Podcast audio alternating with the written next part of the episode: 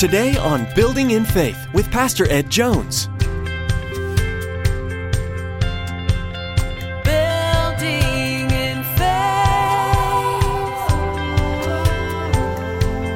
It took great faith to leave everything and to follow God. But it would take even greater faith to stay. Some people, they respond to the gospel call and they come and receive Christ. But when they are in the land, all of a sudden they experience the famine, the Canaanite. It takes greater faith at times to stay than it does to leave. Reaching up high with arms open wide, we see. You're changing our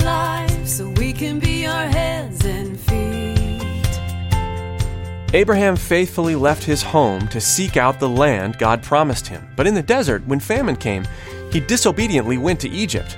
Pastor Ed tells us that Abraham is known for his great faithfulness, yet in this instance, faithlessness led him into big troubles in Egypt.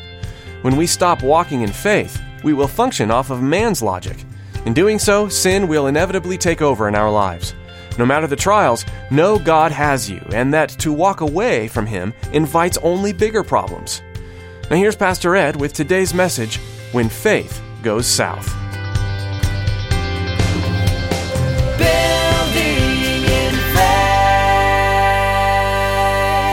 Now there was a famine in the land, and Abram went down to Egypt to live there for a while because the famine was severe. He was about to enter Egypt. He said to his wife Sarai, I know what a beautiful woman you are. When the Egyptians see you, they will say, This is his wife. Then they will kill me, but will let you live. Say you are my sister, so that I will be treated well for your sake, and my life will be spared because of you. Now, I don't think Abraham would have won husband of the year on that ploy. This is Abraham at perhaps his worst. But what happened to him? You know, we've been studying his life. Uh, Abraham, he responds to the call of God, leaves his homeland, leaves his family, leaves the security of all that's familiar to him, and ventures out in faith. He actually hears the call of God, and he doesn't know where he's going, but he just goes because he believes God. He faces an imposing Canaanite, a giant, as it were, in the land. It's a test of his faith. And what does he do? He builds an altar and he meets with God. Abraham, he's a man of faith. Well, what, what happened here? In this picture, you see him say things you never thought he would have said. You see him go places he shouldn't be going. And you see him doing things that he shouldn't do. In fact, a pagan has to reprove the man of God. The man of the world reproves the man of God. Hmm. It's not a pretty picture. Look very carefully at the picture, though. There's a caption on the bottom. Read it. It says, When faith goes south. That's the title of the message this morning. When faith goes south. What we have in common with Abraham is that we are children of Abraham in the sense that we believe. We've accepted the revelation of God that Jesus Christ is the Savior of the world, the Messiah. But faith in Abraham had a lapse. When his faith faltered, he failed. When he walked by sight, he was not a pretty sight at all. When our faith falters, we will falter. When our faith falters, we will falter. That's the message of this picture, of this scene. I want you to notice that when your faith begins to falter, you begin to face trials in a certain way. You begin to face trials in your own strength. On the journey of faith, we all meet difficulties. It's built into the path. That's part of life. Difficulties that will just come upon you in an uncertain way and in an uncertain time, and all of a sudden, you'll say, What's happening? But every trial is like a coin, it has two sides to it. The one side is a picture of doing it your way. The other side is a picture of doing it God's way. Either you'll handle it your way or you'll handle it God's way. And how you handle it determines what that trial will mean in your life. Either it will build you or it will block you. Either it will make you or it will break you. See, faith in Abraham was what made him what he was. His faith and trust in God. Take that faith away and you don't have a pretty sight. Abraham, don't you remember how you got to the place of blessing? Don't you remember how you got to the land of promise? Abraham, how did you get there? Faith. Why does he leave his faith behind? and walk as though he never had it. What happened in Abram's life that suddenly he picked up the wisdom of the day? Well, you know, you've heard it. God helps those who help them. Hmm, that's not in the Bible. Isaiah, centuries later, gave us this word in the seventh chapter, the ninth verse, if you do not stand firm in your faith, you will not stand at all. Let me say that again. If you do not stand firm in your faith, you will not stand at all. That's a word that was spoken to Isaiah's time, but it could have been spoken to Abraham's time. And certainly it speaks to you and it speaks to me. Abraham, what happened? Well, I met this famine in the land. All of a sudden, there was nothing there to meet our needs. There was no food. There was no supplies. In verses 10 to 13, or I'll just read one of those verses. Now there was a famine in the land, and Abram went down to Egypt to live there for a while because of the famine. This famine was severe. Whenever you see in scripture, it says they go down, it's usually a bad connotation. And then if it says they go down to Egypt, it's really bad. because Egypt for the Israelites often referred to a place of bondage. It reminded them again and again how they trusted in the Egyptian economy or their army. And God again and again would have said to the people, don't trust in Egypt, but trust in God. In fact, Isaiah the prophet talks about that as well. Uh, Isaiah says in Isaiah 31, 1, woe to those who go down to Egypt for help, who rely on horses, who trust in the multitude of their chariots, and in the great strength of their horsemen, but do not look to the Holy One of Israel or seek help from the Lord. It took great faith to leave everything and to follow God, but it would take even greater faith to stay. Some people, they respond to the gospel call and they come and receive Christ. But when they are in the land, all of a sudden they experience the famine, the Canaanite. It takes greater faith at times to stay than it does to leave. Abraham left and obeyed. He went into the land that God chose for him, but suddenly he's running away. He's running down to Egypt. Maybe it's a, a real difficult marriage. And it's not what you thought it would be. And the temptation is to run away That job that you aspired to and wanted so much and put your resume in for. And suddenly you're there. And oh man, working with that boss is a trial. You felt like God gave you that job. But now you, you want to run. You didn't think college life would be like this. You're just ready to just say, this is it. I'm not going back. It's too much of a trial. It's easy sometimes to run, but run in the right direction. Abraham could have run to God, but he didn't.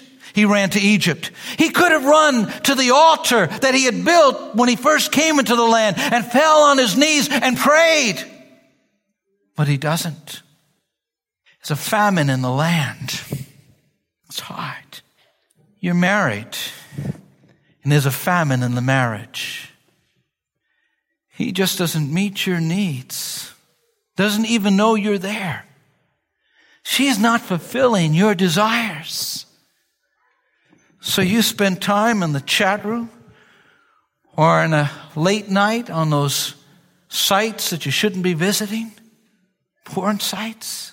There's a famine in the marriage, and so you go to Egypt to have your needs met. You know, you've been praying for a long time for the right person in your life. You've been asking God, God, send them my way. Hasn't shown up. You know it's not right to date the unsaved, those that don't know Jesus Christ and don't have the same values that you have. But there's a famine in the land. The choice is yours. Will you trust the promise? Will you believe God? Will you look at the right side of the coin when it's flipped up and say, I'll believe, I'll trust, I'll do it His way? Or will you say, I'm going to do it my way? Look at Abraham. You wouldn't have thought he would have failed in this area of his life. This was his strength. We know him as a man of faith. But it's interesting when you study the scriptures. You'll note this. Oftentimes, where people are strongest at, they are most vulnerable. Yeah. Moses, in a moment of anger, loses his temper, yet the Bible calls him the meekest man who ever lived. Hmm. Peter is courageous. I'm willing to die with you, Lord. But you see him lose all of his courage and boldness, denying he ever knew the Lord. Solomon was the wisest man that ever lived. But look at the life he lived. It was filled with folly. It was marked by foolishness. Abraham, a great man of faith. Unguarded strength is a double weakness. Unguarded strength is a double weakness. Maybe your prayer life got you where you were. Don't neglect it. Keep it up. Maybe it was your ability to just be patient. And you could hang in there. If God gave you that wonderful fruit of the Spirit and you've developed it in your life, keep on nurturing it. Maybe it was you knew and understood how much the Word of God would give you strength. And you spent time in that book. You loved those pages. And now, what was the strength?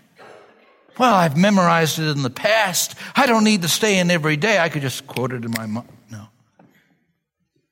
Maybe it was your simple faith. You had a simple child, and all of a sudden, whatever it may be, Nurture, develop, and guard the strength that you have. Now, I don't know the process that Abram went through. I don't know when it on, went on in his mind, but I'm sure something went on like this. You know, uh, I, I could come up with a good strategy. I know how to handle myself. I lived in the Ur of Chaldees. I lived in Haran and now in the land of Canaan. I'm getting to be a little bit of a world traveler. Egypt? Ah, no problem. So he comes up with a strategy. Listen to it.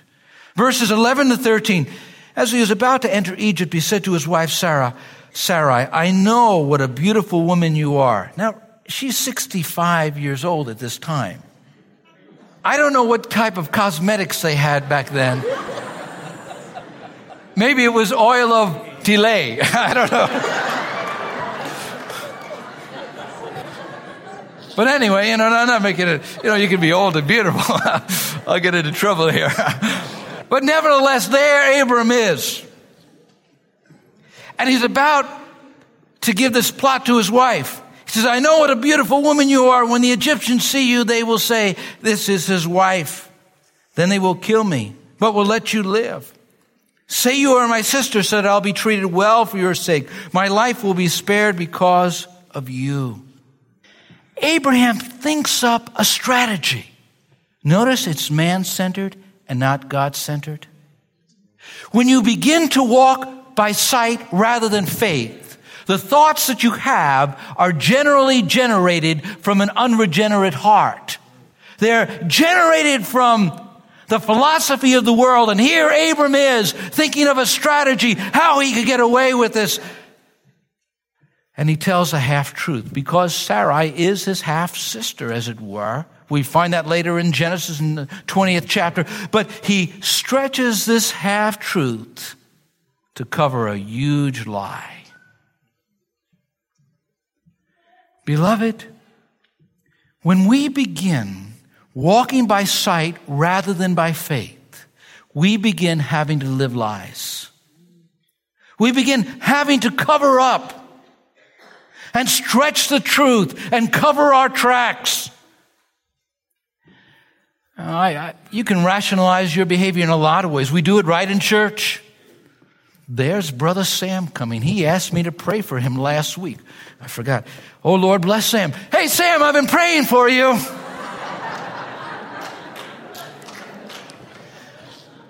we can rationalize all sorts of things, little things and big things. We, we do it again and again. Well, Lord, I, I you know, I'll give that extra tax money. I, I, know I should declare this, but Lord, I'll give a part of, part of that, that 10% out of that to missions.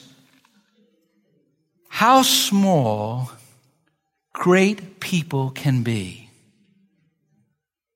How weak strong men can be and how bad good people can be. Our only strength and sustenance and help is in God. It's not in ourselves. Abram becomes Abram, the man of faith, because of his relationship to God. If it were not for God, he would have been in obscurity. We'd never be talking about him today. Stuart Briscoe, a pastor, a preacher, was doing a series in the book of Genesis.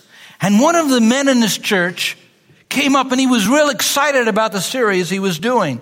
And the man really had not been to church for years. And he said to Stuart Briscoe, um, I'm excited. I want to be involved in the church after my long time of absence. And the pastor said, Why? He said, Well, I love Genesis. Uh, he said, well, what do you love about Genesis? He, says, he, I like the stories about all those guys like Abram and Jacob. They're worse than me and it makes me feel good. Well, can you see in that picture? Look very carefully at it. Is a little bit of your journey there? Has a famine caused you to go to Egypt at times? Has your own mind rationalized going outside the will of God? Uh, Uh, do you see some of his qualities in you? He could leave everything, but he couldn't trust everything with God. He could leave it all, but yet he didn't trust. See, when God is no longer the center of our lives, oftentimes it's self that's the center. And when you begin to live a life self centered, you know what happens? your life will go from bad to worse. Your life will go from bad to worse. Look at verses 14 and 16 in the scripture. When Abram came to Egypt, the Egyptians saw she was very beautiful woman. And when Pharaoh's officials saw her, they praised her to Pharaoh, and she was taken into his palace. He treated Abram well for her sake, and Abram acquired sheep and cattle, male and female donkeys, men servants and maidservants, and camels. Here Abram is and things are going to go from bad to worse. When you step outside of God's will and you begin making the plans for yourself and you begin doing it your way instead of His ways, watch what happens. Slowly but steadily, it gets worse. Now, I, I could just picture Abram, the great man of faith, in the land of Egypt out of the will of God, out of the center of God's plan for his life. Have you ever been there? Notice in Egypt, we lose the victory and we become victims. Whenever you go into the world, you lose the victory and you become a victim.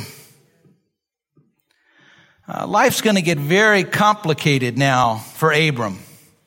In 12, 14 to 16, it says this, when Abram came to Egypt, the Egyptians saw that she was a very beautiful woman. I could imagine this self-directed life is a life that's filled with confusion. A self-directed life leads to a long, wrong strategy for life. Sin makes life very complicated. He, he had this plan. You know, when we go down there, I'm a good bargainer. Man, I'll get us negotiating. Don't worry. They'll think I'm your brother. They'll negotiate a dowry and it'll take a long time. And by the time we finish the negotiations, we'll be off and back on our way to Canaan. It didn't happen that way. It didn't happen that way. Now, I had an unholy thought at this point. Abram and Sarai had a lo- problem having children. I wonder if it stemmed back to this. Maybe Sarah wasn't too comfortable with Abram after all the fiasco that she went through. I know it was more than that. But sin makes life very complicated. What is he going to do? She's in Pharaoh's house. That's his wife. She's a part of his harem now. Uh, he's supposed to be an example to all of those in his camp. Uh, what's happening? Sin does that to people. I still remember the phone call. I still remember the day Troy came into my office.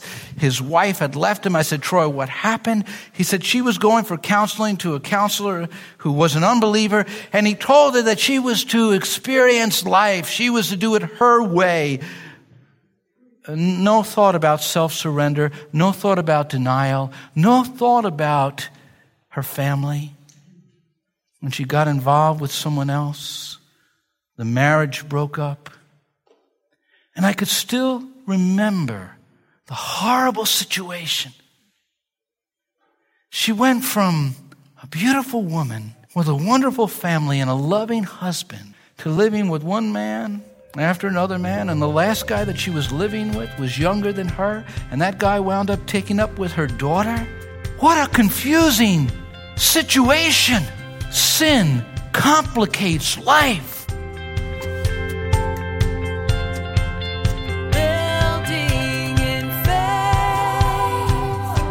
We're so glad you joined us again today as Dr. Ed Jones has been taking us through the life of Abraham.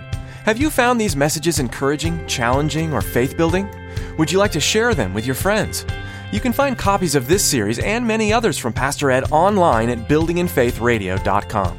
While you're there, click on the Back to Home page link and check out the church behind the ministry of Building in Faith. Faith Assembly is located in Poughkeepsie, New York, and we'd love to see you at one of our weekend services. We meet on Sunday mornings at 9 a.m. and 11 a.m. to learn more about what it means to be a Christ follower and to worship God together. This faith setting is a great place to get your questions answered and have deeper discussions in the Word, and to build a support network of your brothers and sisters in Christ. You'll be able to find out more about the people and ministries of Faith Assembly by giving us a call at 845 462 5955. We pray continually for our listeners and love it when we get to hear from them. If you ever have any specific requests we can join you in praying for, please don't hesitate to call. Once again, that number is 845 462 5955. That's all we have time for today, but be sure to join us again next time as Dr. Ed Jones continues through the life of Abraham, right here on Building in Faith. Your word restores.